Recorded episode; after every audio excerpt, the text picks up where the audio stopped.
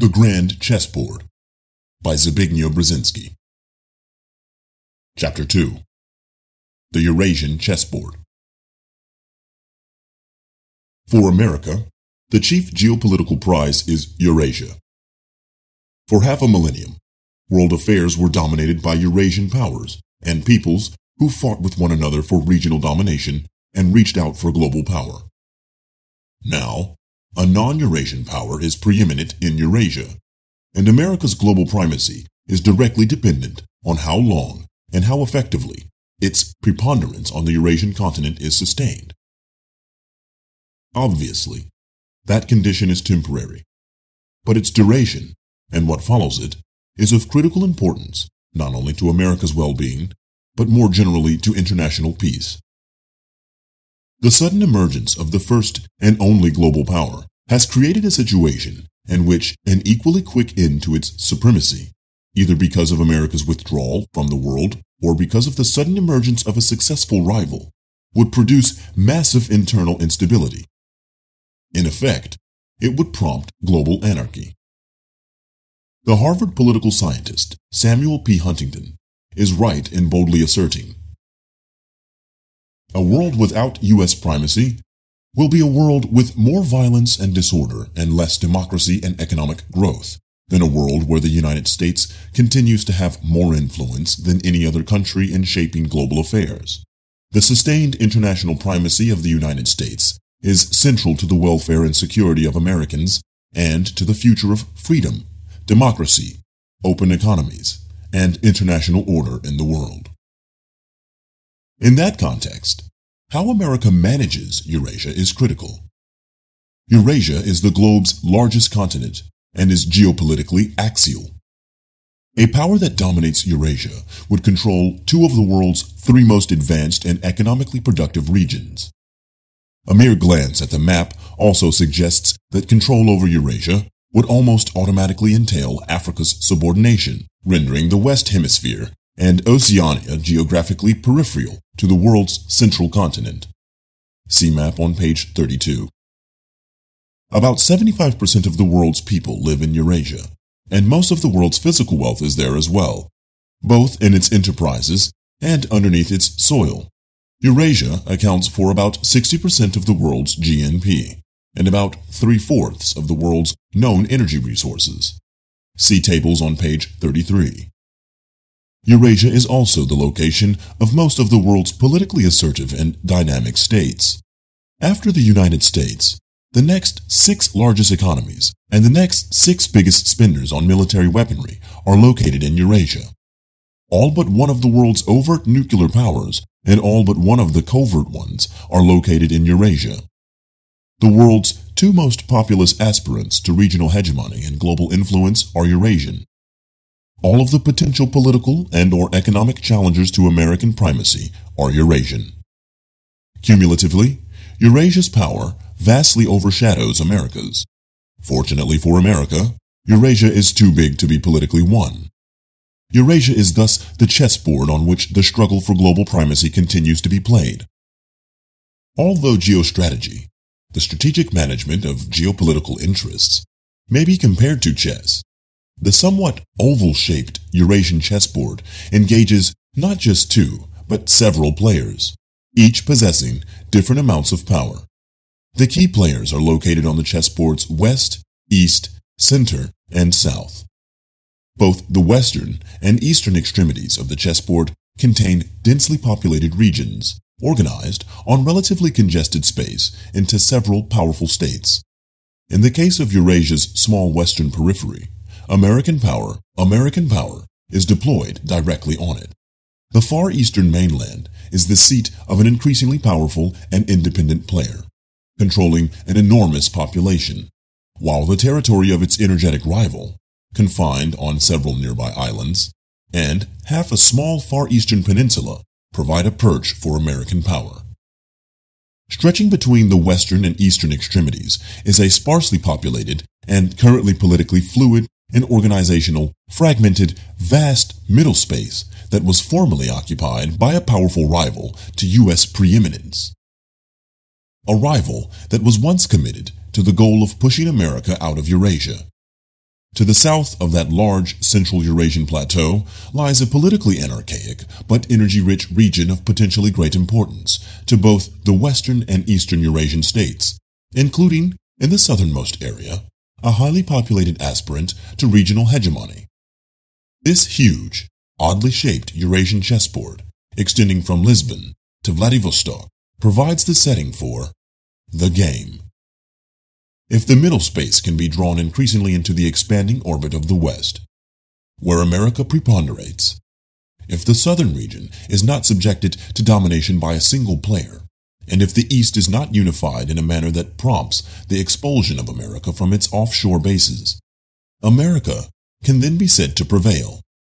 But if the middle space rebuffs the West, becomes an assertive single entity, and either gains control over the South or forms an alliance with the major Eastern actor, then America's primacy in Eurasia shrinks dramatically. The same would be the case if the two major Eastern players were somehow to unite. Finally, any ejection of America by its Western partners from its perch on the Western periphery would automatically spell the end of America's participation in the game on that Eurasian chessboard, even though that would probably also mean the eventual subordination of the western extremity to a revived player occupying the middle space.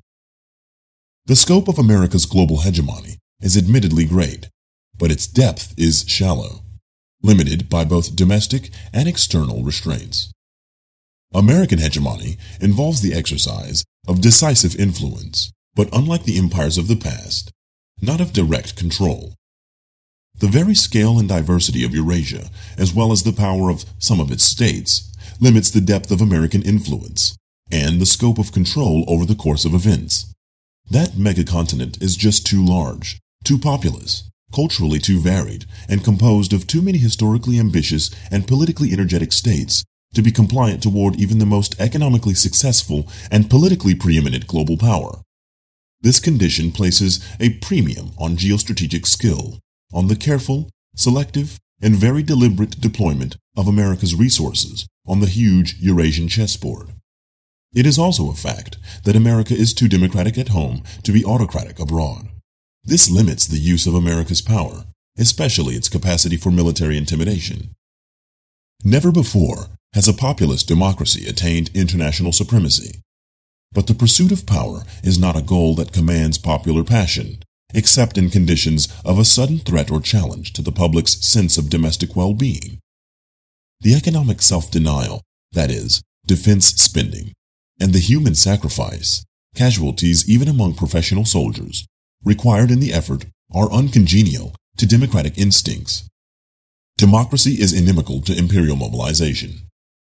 Moreover, most Americans, by and large, do not derive any special gratification from their country's new status as the sole global superpower. Political triumphism, connected with America's victory in the Cold War, has generally tended to receive a cold reception and has been the object of some derision on the part of the more liberal-minded commentators. If anything, two rather varying views of the implications of America, of its historic success in the competition with the former Soviet Union, have been politically more appealing. On the one hand, there is the view that the end of the Cold War justifies a significant reduction in America's global engagement, irrespective of the consequences for America's global standing. And, on the other hand, there is the perspective that the time has come for genuine international multilateralism, to which America should even yield some of its sovereignty. Both schools of thought have commanded the loyalty of committed constituencies. Compounding the dilemma facing the American leadership are the changes in the character of the global situation itself. The direct use of power now tends to be more constrained than was the case in the past. Nuclear weapons have dramatically reduced the utility of war as a tool of policy, or even as a threat. The growing economic interdependence among nations is making the political exploitation of economic blackmail less compelling. Thus, maneuver, diplomacy, coalition building, co-optation, and the very deliberate deployment of one's political assets have become the key ingredients of the successful exercise of geostrategic power on the Eurasian chessboard. Geopolitics and geostrategy. The exercise of American global primacy must be sensitive to the fact that political geography remains a critical consideration in international affairs. Napoleon reportedly once said that to know a nation's geography was to know its foreign policy. Our understanding of the importance of political geography, however, must adapt to the new realities of power. For most of the history of international affairs, territorial control was the focus of political conflict. Either national self-gratification over the acquisition of larger territory or the sense of national deprivation over the loss of sacred land has been the cause of most of the bloody wars fought since the rise of nationalism. It is no exaggeration to say that the territorial imperative has been the main impulse driving the aggressive behavior of nation-states. Empires were built also through the careful seizure and retention of vital geographic assets, such as Gibraltar, or the Suez Canal, or Singapore, which served as key choke points or linchpins in a system of imperial control.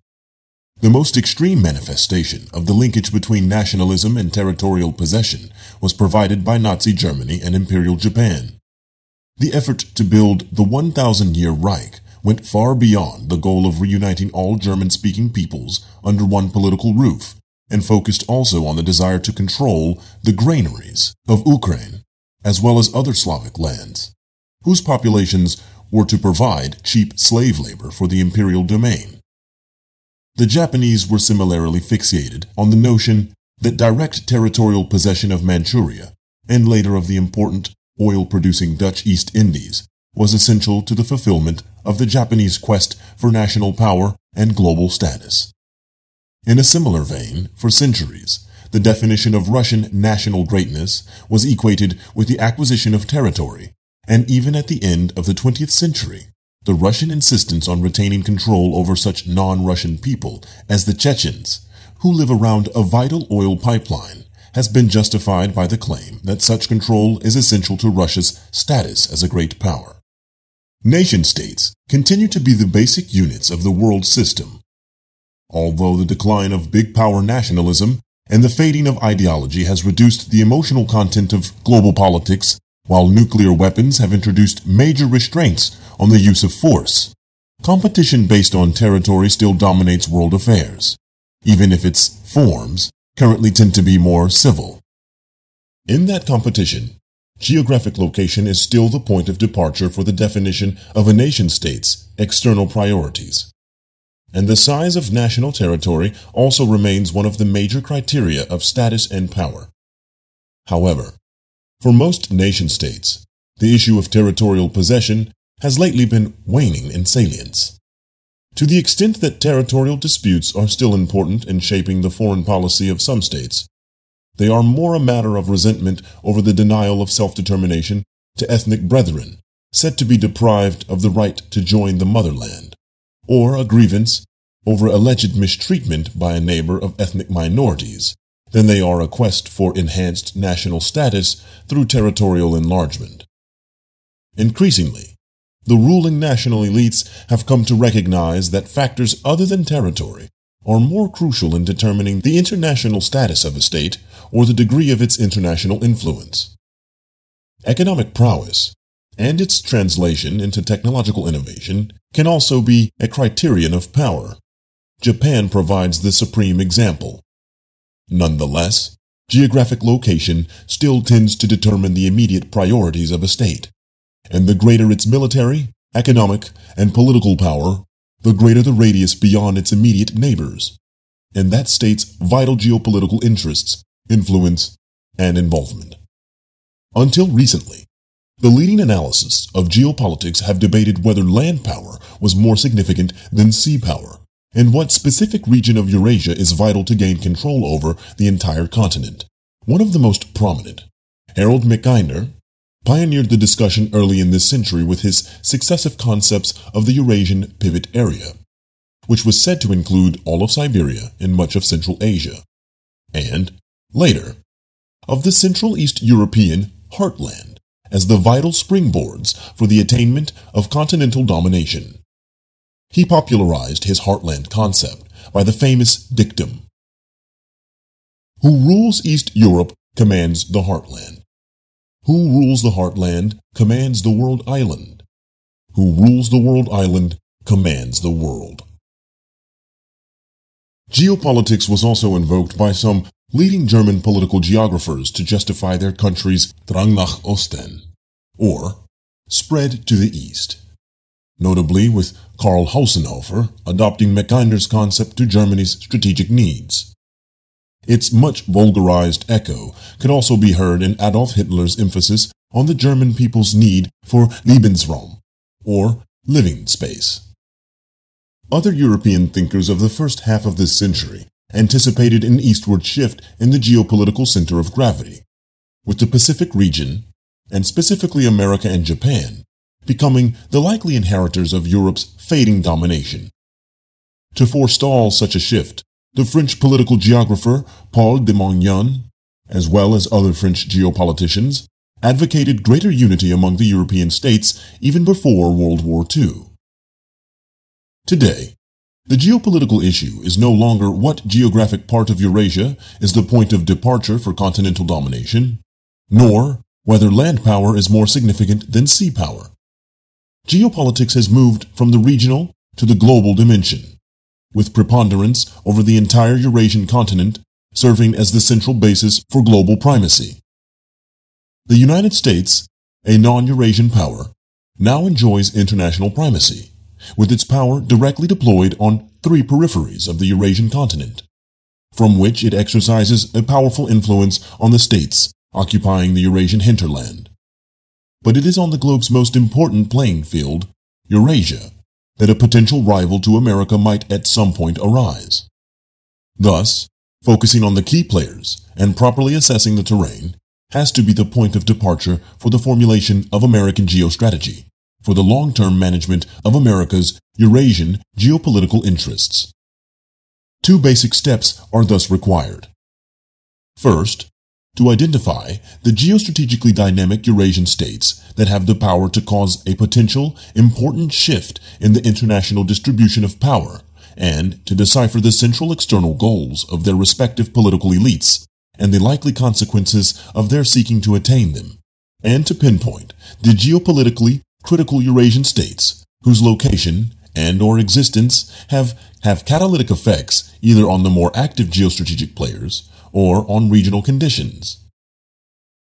Second, to formulate specific U S policies to offset, co-opt, and or control the above, so as to preserve and promote vital U S interests, and to conceptualize a more comprehensive geostrategy that enables, on a global scale, the interconnection between the more specific U S policies.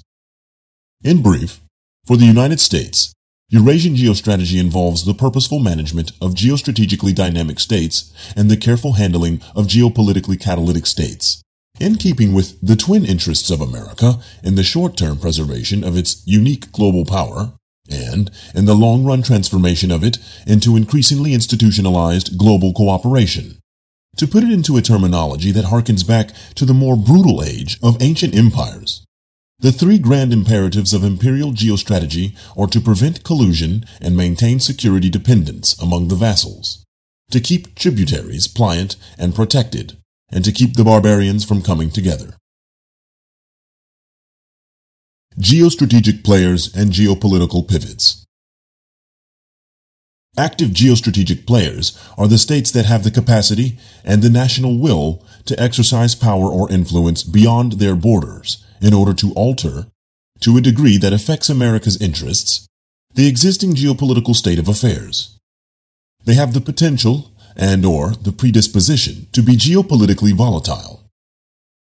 For whatever reason, the quest for national grandeur, ideological fulfillment, religious messianism, or economic aggrandizement, some states do seek to attain regional domination or global standing. They are driven by deeply rooted and complex motivations, best explained by Robert Browning's phrase, quote, "A man's reach should exceed his grasp, or what's heaven for?" unquote. They thus take careful stock of America's power, determine the extent to which their interests overlap or collide with America, and shape their own, more limited Eurasian objectives, sometimes in collusion, but sometimes in conflict with America's policies. To the Eurasian states so driven, the United States must pay special attention. Geopolitical pivots are the states whose importance is derived not from their power and motivation, but rather from their sensitive location and from the consequences of their potentially vulnerable condition for the behavior of geostrategic players. Most often, geopolitical pivots are determined by their geography, which in some cases gives them a special role either in denying access to important areas or in denying resources to a significant player. In some cases, a geographical pivot may act as a defensive shield for a vital state or even a region. Sometimes, the very existence of a geopolitical pivot can be said to have very significant political and cultural consequences for a more active neighboring geostrategic player. The identification of the post-Cold War key Eurasian geopolitical pivots and protecting them is thus also a crucial aspect of America's global geostrategy. It should also be noted at the outset that although all geostrategic players tend to be important and powerful countries, not all important and powerful countries are automatically geostrategic players.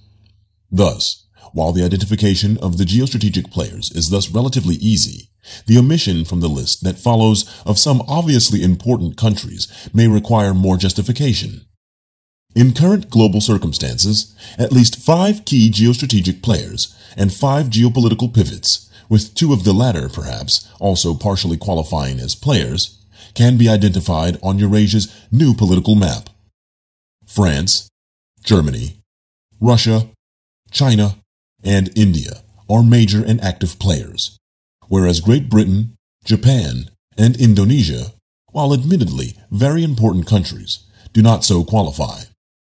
Ukraine, Azerbaijan, South Korea, Turkey, and Iran play the role of critically important geopolitical pivots, though both Turkey and Iran are to some extent, within their more limited capabilities, also geostrategically active. More will be said about each in subsequent chapters. At this stage, suffice it to say that in the western extremity of Eurasia, the key and dynamic geostrategic players are France and Germany. Both of them are motivated by a vision of a united Europe, though they differ on how much and in what fashion such a Europe should remain linked to America. But both want to shape something ambitiously new in Europe, thus altering the status quo. France in particular has its own geostrategic concept of Europe, one that differs in some significant respects from that of the United States and is inclined to engage in tactical maneuvers designed to play off Russia against America and Great Britain and Great Britain against Germany, even while relying on the Franco-German alliance to offset its own relative weakness. Moreover, both France and Germany are powerful enough and assertive enough to exercise influence within a wider regional radius.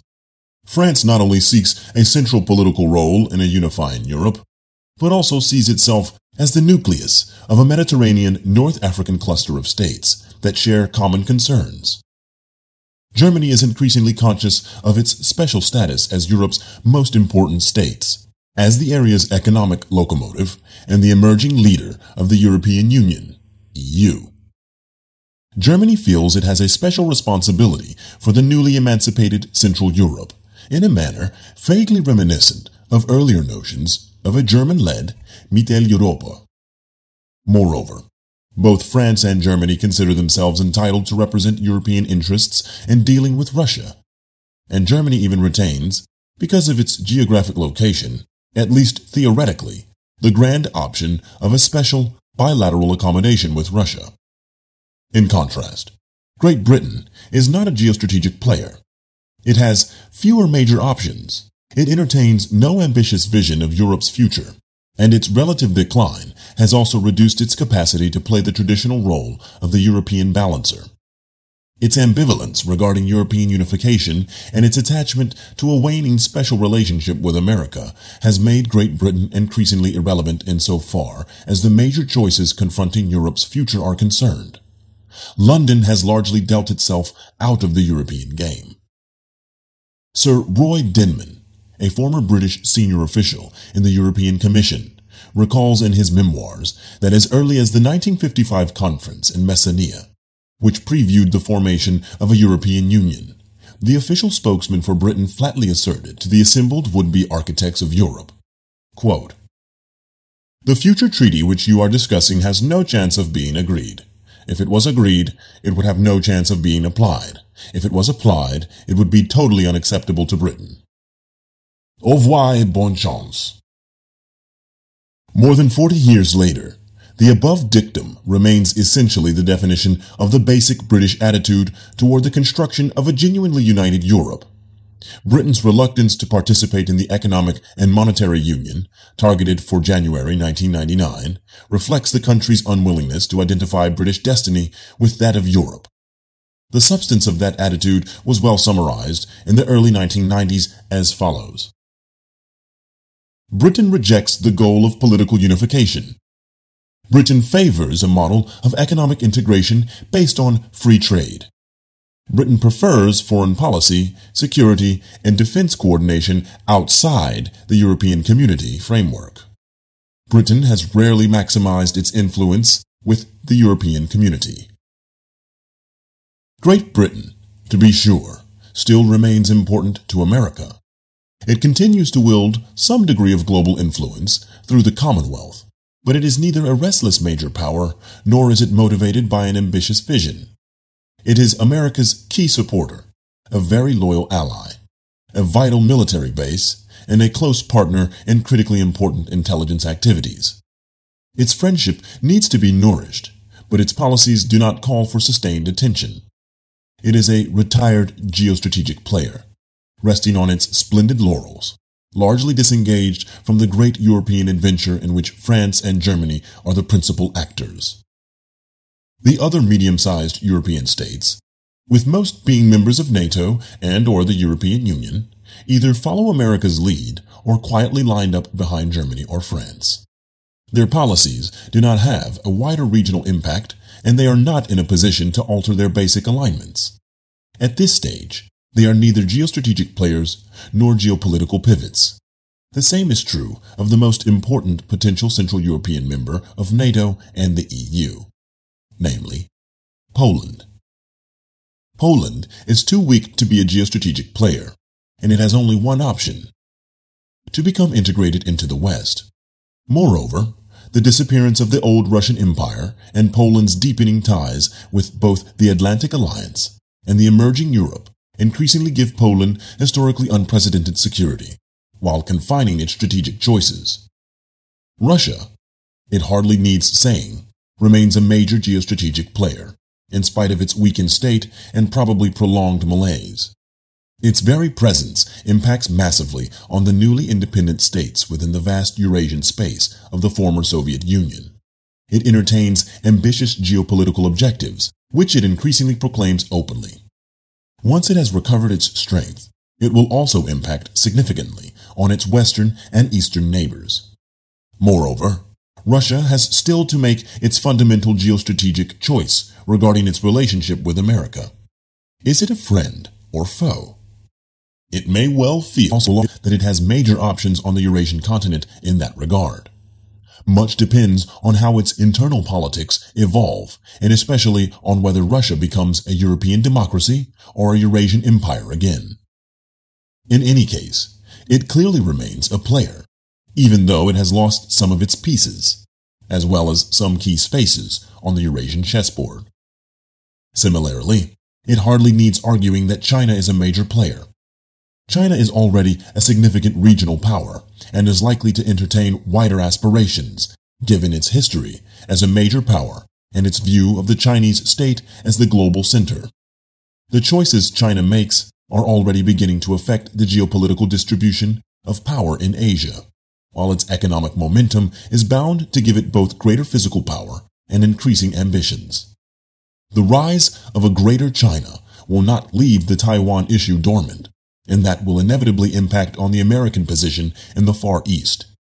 The dismantling of the Soviet Union has also created, on the western edge of China, a series of states, regarding which the Chinese leaders cannot be indifferent. Thus, Russia will also be much affected by China's more active emergence on the world scene. The eastern periphery of Eurasia possesses a paradox. Japan is clearly a major power in world affairs, and the American-Japanese alliance has often, and correctly, been defined as America's most important bilateral relationship. As one of the very top economic powers in the world, Japan clearly possesses the potential for the exercise of first-class political power. Yet it does not act on this, eschewing any aspirations for regional domination and preferring instead to operate under American protection. Like Great Britain in the case of Europe, Japan prefers not to become engaged in the politics of the Asian mainland, though at least a partial reason for this is the continued hostility of many fellow Asians to any Japanese quest for a regionally preeminent political role. This self-restrained Japanese political profile in turn permits the United States to play a central security role in the Far East. Japan is thus not a geostrategic player, though its obvious potential for quickly becoming one, especially if either China or America were suddenly to alter its current policies, imposes on the United States a special obligation to carefully nurture the American-Japanese relationship. It is not Japanese foreign policy that America must watch, but it is Japan's self-restraint that America must very subtly cultivate. Any significant reduction in American-Japanese political ties would impact directly on the region's stability. The case for not listing Indonesia as a dynamic geostrategic player is easier to make. In Southeast Asia, Indonesia is the most important country, but even in the region itself, its capacity for projecting significant influence is limited by the relatively underdeveloped state of the Indonesian economy, its continued internal political uncertainties, its dispersed archipelago, and its susceptibility to ethnic conflicts that are exacerbated by the central role exercised in its internal financial affairs by the Chinese minority. At some point, Indonesia could become an important obstacle to Chinese southward aspirations. That eventuality has already been recognized by Australia, which once feared Indonesian expansionism, but lately has begun to favor closer Australian-Indonesian security cooperation. But a period of political consolidation and continued economic success is needed before Indonesia can be viewed as a regionally dominant actor. In contrast, India is in the process of establishing itself as a regional power and views itself as potentially a major global player as well. It also sees itself as a rival to China. That may be a matter of overestimating its own long-term capabilities, but India is unquestionably the most powerful South Asian state, a regional hegemon of sorts.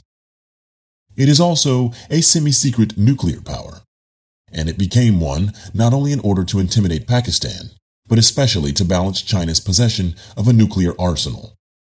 India has a geostrategic vision of its regional role, both vis-à-vis its neighbors and in the Indian Ocean.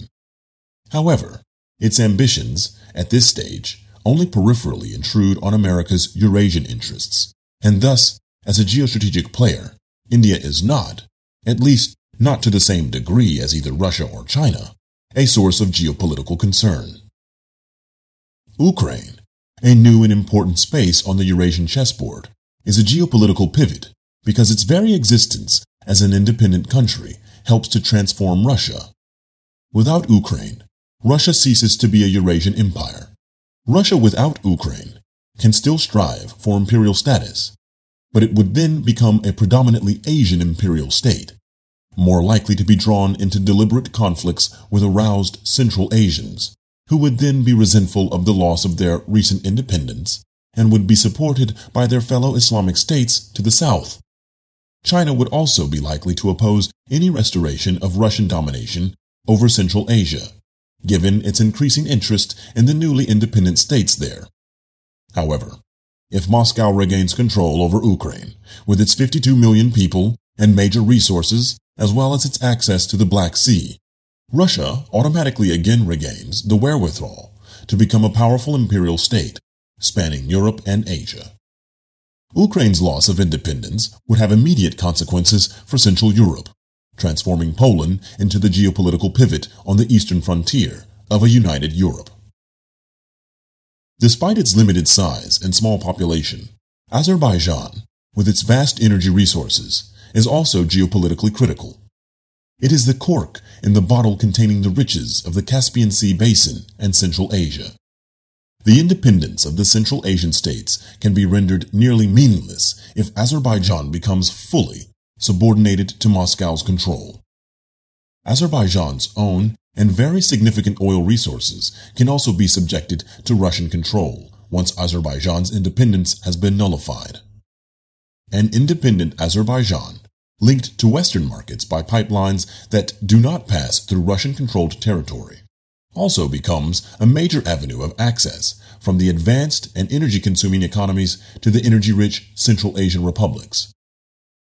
Almost as much as in the case of Ukraine, the future of Azerbaijan and Central Asia is also crucial in defining what Russia might or might not become. Turkey and Iran are engaged in establishing some degree of influence in the Caspian Sea, Central Asia region, exploiting the retraction of Russian power. For that reason, they might be considered as geostrategic players. However, both states confront serious domestic problems, and their capacity for affecting major regional shifts in the distribution of power is limited. They are also rivals and thus tend to negate each other's influence. For example, in Azerbaijan, where Turkey has gained an influential role, the Iranian posture, arising out of concern over possible Azeri national steerings within Iran itself, has been more helpful to the Russians. Both Turkey and Iran, however, are primarily important geopolitical pivots. Turkey stabilizes the Black Sea region, controls access from it to the Mediterranean Sea, balances Russia and the Caucasus, still offers an antidote to Muslim fundamentalism, and serves as a southern anchor for NATO. A destabilized Turkey would be likely to unleash more violence in the southern Balkans, while facilitating the reimposition of Russian control over the newly independent states of the Caucasus. Iran, despite the ambiguity of its attitude toward Azerbaijan, similarly provides stabilizing support for the new political diversity of Central Asia. It dominates the eastern shoreline of the Persian Gulf, while its independence, irrespective of current Iranian hostility toward the United States, acts as a barrier to any long-term Russian threat to American interests in the Persian Gulf region. Finally, South Korea is a Far Eastern geopolitical pivot. Its close links to the United States enable America to shield Japan, and thereby to keep Japan from becoming an independent and major military power without an overbearing American presence within Japan itself. Any significant change in South Korea's status, either through unification and or through a shift into an expanding Chinese sphere of influence, would necessarily alter dramatically America's role in the Far East, thus altering Japan's as well. In addition, South Korea's growing economic power also makes it a more important space in its own right, control over which becomes increasingly valuable. The above list of geostrategic players and geopolitical pivots is neither permanent nor fixed. At times, some states might have to be added or subtracted.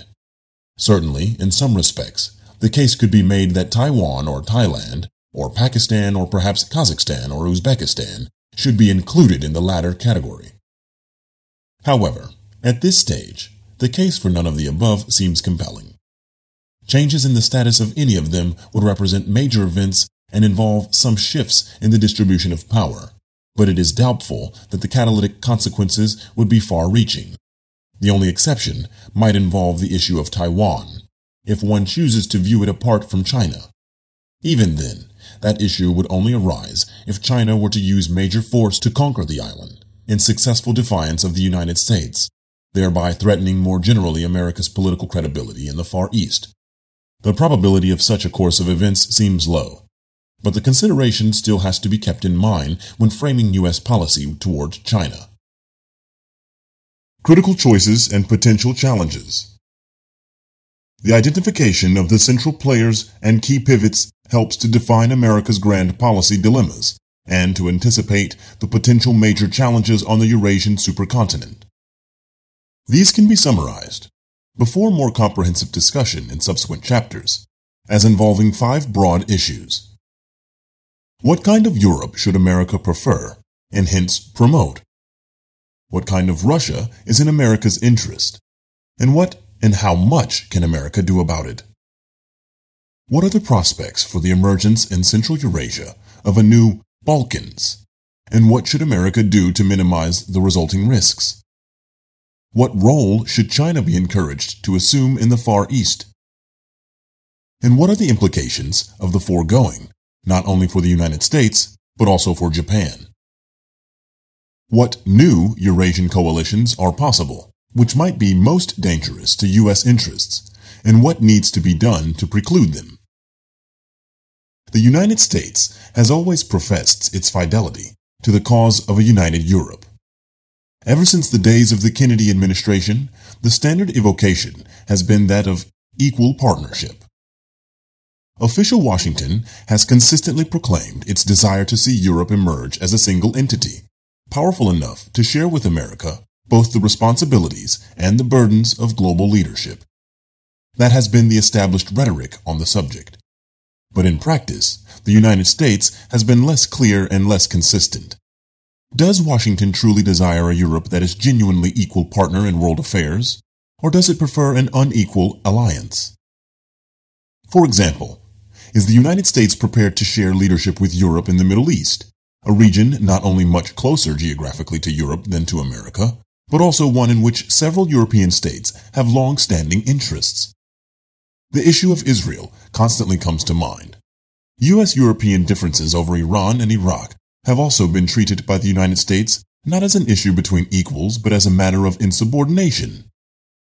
Ambiguity regarding the degree of American support for European unity also extends to the issue of how European unity is to be defined, especially concerning which country, if any, should lead a united Europe. Washington has not discouraged London's divisive posture regarding Europe's integration, though Washington has also shown a clear preference for German rather than French leadership in Europe. That is understandable, given the traditional thrust of French policy, but the preference has also had the effect of encouraging the occasional appearance of a tactical Franco-British entente in order to thwart Germany, as well as periodic French flirtation with Moscow in order to offset the American-German coalition. The emergence of a truly united Europe, especially if that should occur with constructive American support, will require significant changes in the structure and processes of the NATO alliance, the principal link between America and Europe. NATO provides not only the main mechanism for the exercise of U S influence regarding European matters, but the basis for the politically critical American military presence in Western Europe. However, European unity will require that structure to adjust to the new reality of an alliance based on two more or less equal partners, instead of an alliance that, to use traditional terminology, involves essentially a hegemon and its vassals. That issue has so far been largely skirted, despite the modest steps taken in nineteen ninety-six to enhance within NATO the role of the Western European Union, W E U, the military coalition of the Western European states. A real choice in favor of a united Europe will thus compel a far-reaching reordering of NATO, inevitably reducing the American primacy within the alliance. In brief, a long-range American geostrategy for Europe will have to address explicitly the issues of European unity and real partnership with Europe. An America that truly desires a united, and hence also a more independent Europe, will have to throw its weight behind those European forces that are genuinely committed to Europe's political and economic integration. Such a strategy will also mean junking the last vestiges of the once hallowed U S U K special relationship. A policy for a united Europe will also have to address, though jointly with the Europeans, the highly sensitive issue of Europe's geographic scope. How far eastward should the European Union extend, and should the eastern limits of the E U be synonymous with the eastern front line of NATO? The former is more of a matter of a European decision. But a European decision on that issue will have direct implications for a NATO decision. The latter, however, engages the United States, and the U S voice in NATO is still decisive. Given the growing consensus regarding the desirability of admitting the nations of Central Europe in both the E U and NATO, the practical meaning of this question focuses attention on the future status of the Baltic republics, and perhaps also that of Ukraine. There is, thus, an important overlap between the European dilemma discussed above and the second one pertaining to Russia.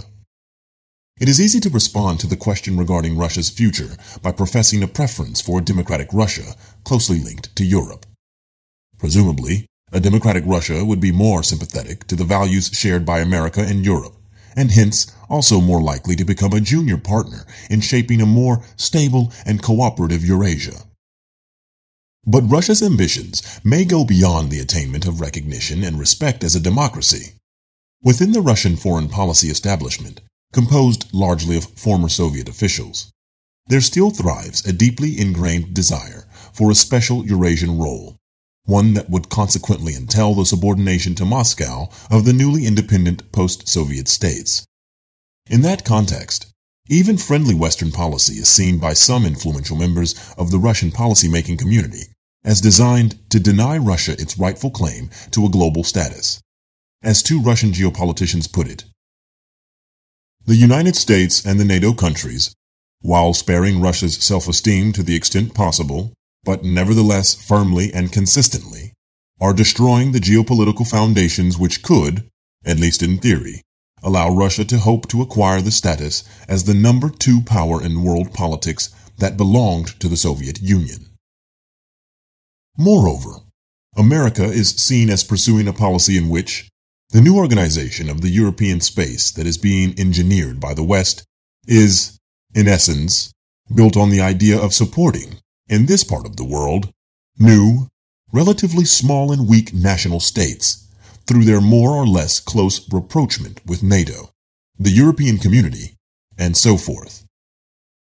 The above quotations define well, even though with some animus, the dilemma that the United States faces.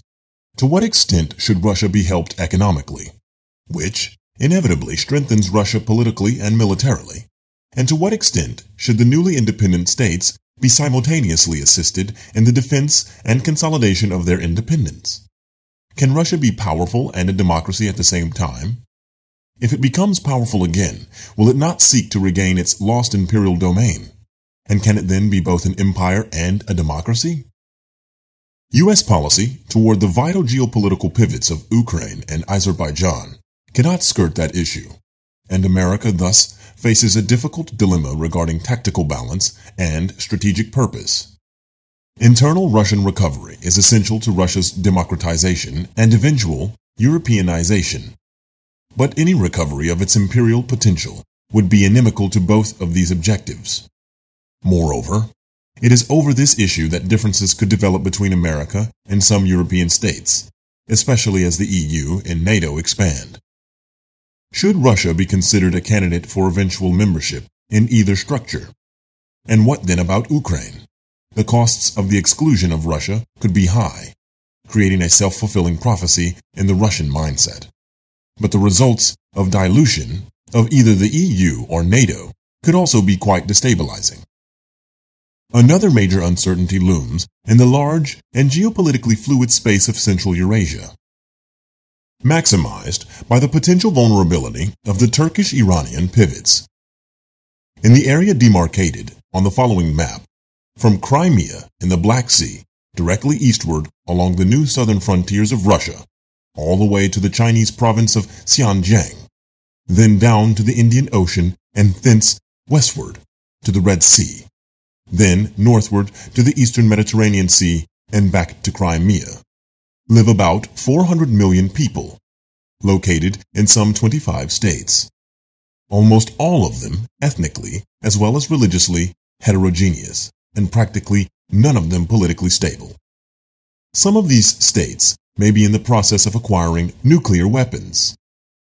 This huge region, torn by volatile hatreds and surrounded by competing powerful neighbors, is likely to be a major battlefield, both for wars among nation-states and more likely for protracted ethnic and religious violence.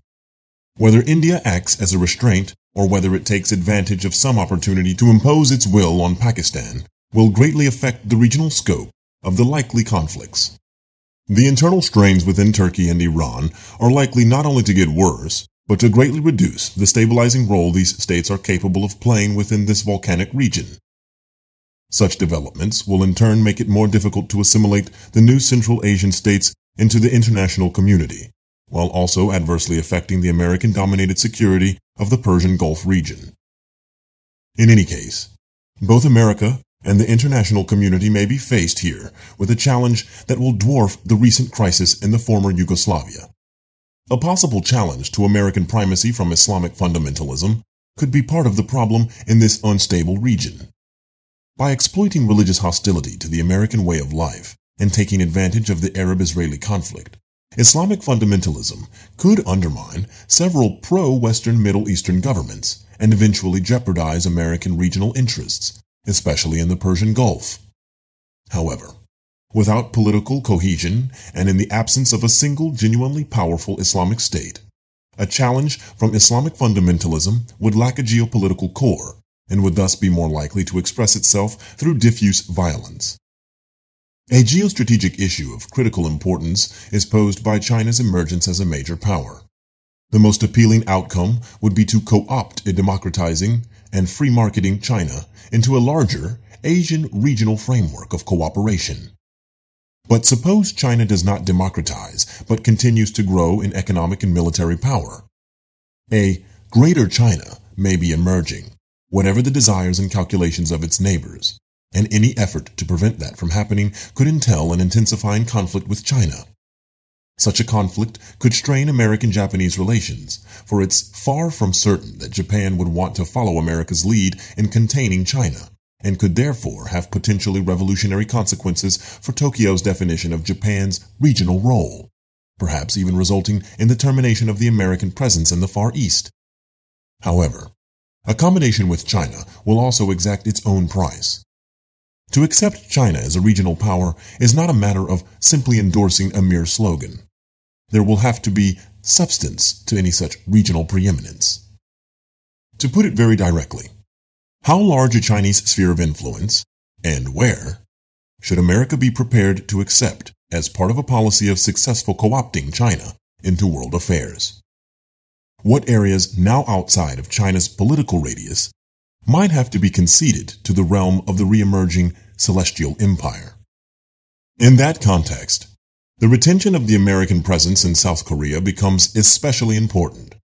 Without it, it is difficult to envisage the American-Japanese defense arrangement continuing in its present form, for Japan would have to become militarily more self-sufficient.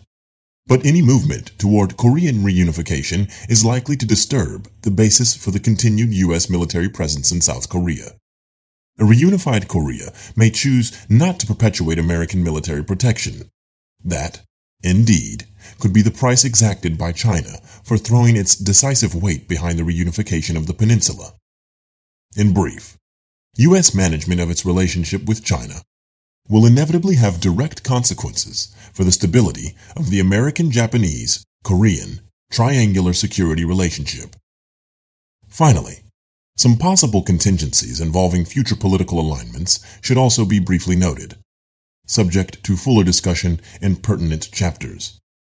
In the past, international affairs were largely dominated by contests among individual states for regional domination. Henceforth, the United States may have to determine how to cope with regional coalitions that seek to push America out of Eurasia, thereby threatening America's status as a global power. However, whether any such coalitions do or do not arise to challenge American primacy will in fact depend, to a very large degree, on how effectively the United States responds to the major dilemmas identified here. Potentially, the most dangerous scenario would be a grand coalition of China, Russia, and perhaps Iran. An anti-hegemonic coalition united not by ideology. United not by ideology, but by complementary grievances. It would be reminiscent in scale and scope of the challenge once posed by the Sino-Soviet bloc, though this time China would likely be the leader and Russia the follower. Averting this contingency, however remote it may be, will require a display of U S geostrategic skill on the western, eastern, and southern perimeters of Eurasia simultaneously. a geographically more limited but potentially even more consequential challenge could involve a Sino-Japanese axis in the wake of a collapse of the American position in the Far East and a revolutionary change in Japan's world outlook. It would combine the power of two extraordinarily productive peoples, and it could exploit some form of Asianism as a unifying anti-American doctrine. However, it does not appear likely that in the foreseeable future, China and Japan will form an alliance, given their recent historical experience, and a far-sighted American policy in the Far East should certainly be able to prevent this eventuality from occurring. Also quite remote, but not to be entirely excluded, is the possibility of a grand European realignment, involving either a German-Russian collusion or a Franco-Russian entente. There are obvious historic precedents for both, and either could emerge if European unification were to grind to a halt, and if relations between Europe and America were to deteriorate gravely. Indeed, in the latter eventuality, one could imagine a European-Russian accommodation to exclude America from the continent. At this stage, all of these variants seem improbable. They would require not only a massive mishandling by America of its European policy, but also a dramatic reorientation on the part of the key European states. Whatever the future, it is reasonable to conclude that American primacy on the Eurasian continent will be buffeted by turbulence and perhaps at least by sporadic violence. America's primacy is potentially vulnerable to new challenges, either from regional contenders or novel constellations. The currently dominant American global system, within which the threat of war is off the table, is likely to be stable only in those parts of the world in which American primacy, guided by a long-term geostrategy, rests on compatible and congenial socio-political systems, linked together by American-dominated multilateral frameworks.